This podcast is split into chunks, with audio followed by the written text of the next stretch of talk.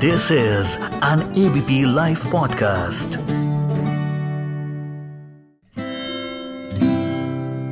Hello what's up कैसे हैं आप सब मैं हूं अर्शद और आप सुन रहे हैं reverse gear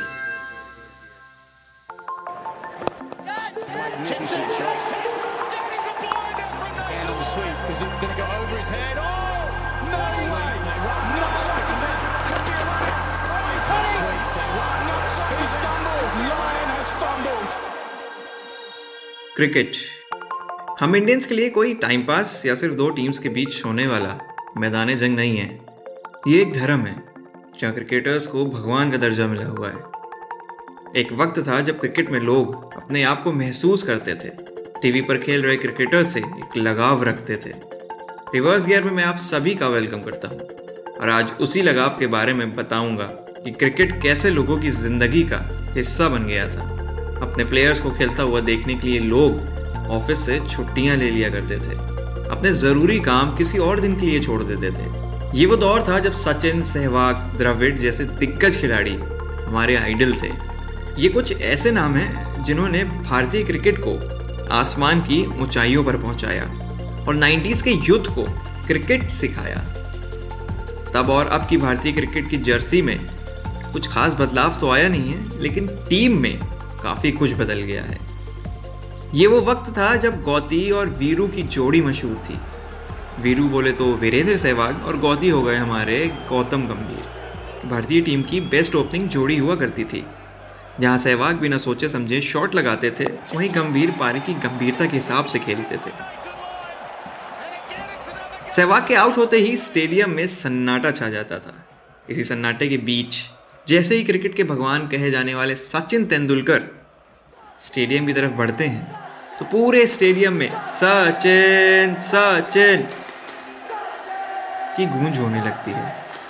गंभीर और सचिन इस पारी को मिलकर आगे बढ़ाते हैं। अब वहाँ बैठे सभी दर्शकों को पता था कि सचिन बिना शतक बनाए नहीं जाने वाला। ये वो दौर था जब इंडियन टीम दुनिया की बेस्ट टीम हुआ करती थी। जिसका बैटिंग लाइनअप कमाल था। एक के बाद एक धुरंधर खिलाड़ी तैयार बैठे रहते थे। अगर सचिन आउट होते थे तो साउथ अफ्रीका में इंग्लैंड के स्टुअर्ट बोर्ड को छह बॉलों पर छह छक्के जड़ने वाले युवराज सिंह आ जाते थे।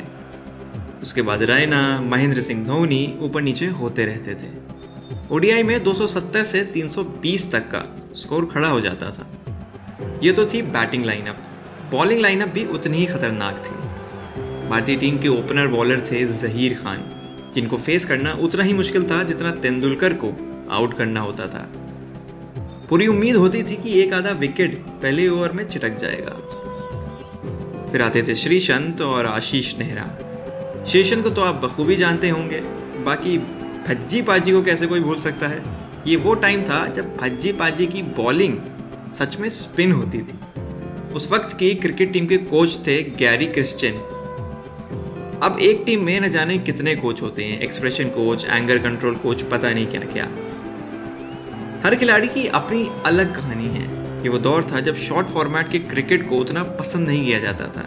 लंबे मैचेस ज़्यादा प्रेफर करते थे लोग, जैसे टेस्ट मैचेस 2007 का वर्ल्ड कप भारतीय टीम के लिए कुछ अच्छा नहीं रहा। लीग स्टेज से बाहर हो गई थी, बांग्लादेश से हार कर। देश को ये बात ना गवारा हुई। जगह जगह खिलाड़ियों के पुतले फूक दिए गए। देश में काफ़ी बुरा माहौल हो गया था।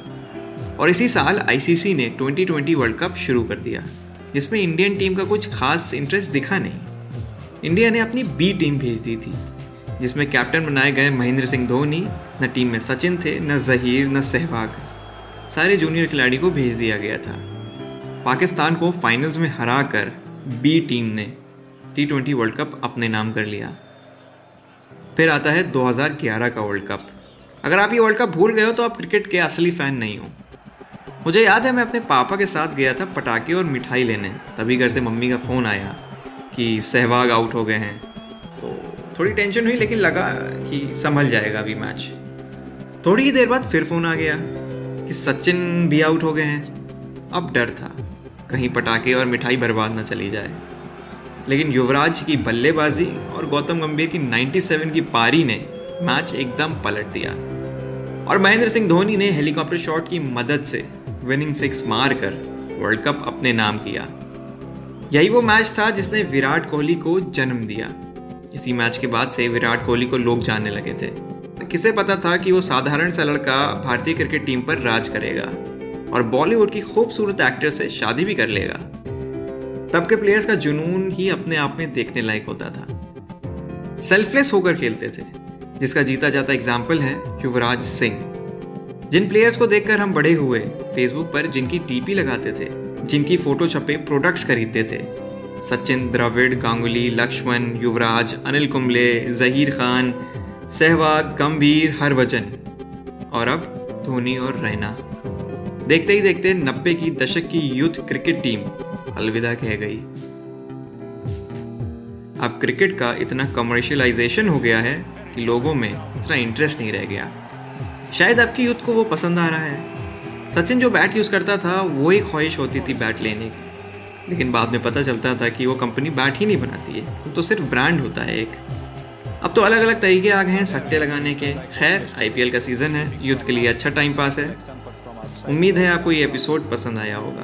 अपनी क्रिकेट टीम के साथ ये एपिसोड शेयर करिए। मिलता हूँ अगले हफ़्ते एक और एपिसोड के साथ। शुक्रिया।